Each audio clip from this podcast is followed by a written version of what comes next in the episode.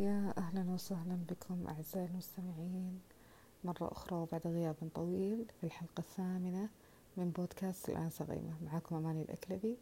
في هذه الحلقة راح نتكلم بإذن الله عن التعميم دائما أقول وهذا الشيء ذكرته مسبقا في إحدى التغريدات والتويتر إياك والتعميم حياتك ليست قاعدة ثابتة وأن ما طبق عليك أو ما حدث لك لابد أن يطبق على غيرك فلن يمر الجميع بما مررت به.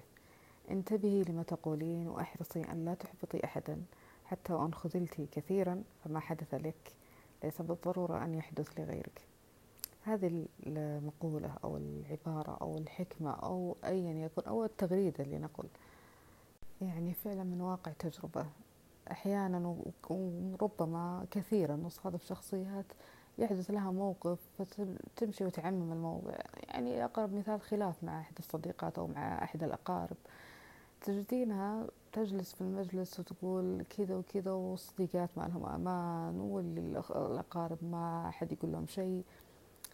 آه هذا الكلام على قولتهم ماخذ خيره وأتوقع الكل سامع فيه ومار على أذهاننا وكثير نسمع في كل مجلس وفي كل محفل.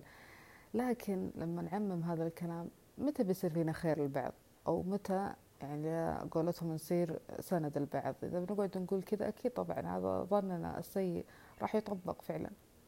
إضافة نقطة أخرى البعض يعتقد أن اللي صار للشخص الثاني راح يصير لي بالضبط. لا في اختلاف في اختلاف في مبادئ اختلاف في قيم اختلاف في أحداث في مجريات معينة إحنا ما ما ندري عنها. إضافة اختلاف في النوايا. ممكن نيتي أنا تختلف عن نية هذا الشخص والله سبحانه وتعالى يكافئ كل شخص على نواياه إذا تذكرون ومدام مو تذكرون الحديث اللي دائما نذكره وعالق في أذهان الرسول صلى الله عليه وسلم إنما الأعمال بالنيات.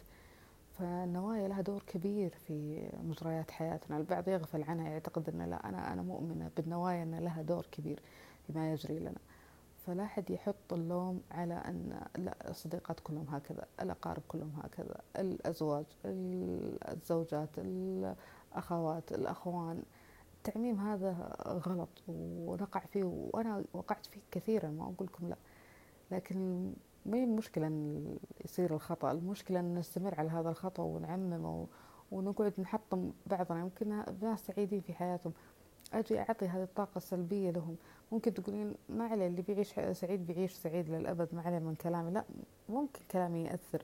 ممكن كلامي يدخل كذا من جانب ويخليها تتحسس من أي نقطة بعدين تبدأ الخلافات تتوالى عليها.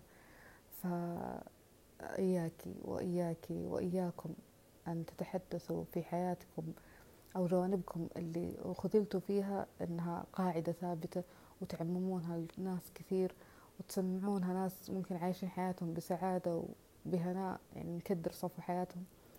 نحتفظ بهذه الأمور لأنفسنا نعدلها إن استطعنا وبإذن الله كل شيء يتعدل والحياة قابلة للتعديل والتغيير. فلا نعمم ربما إحنا تتحسن حياتنا وغيرنا ندمر حياتهم.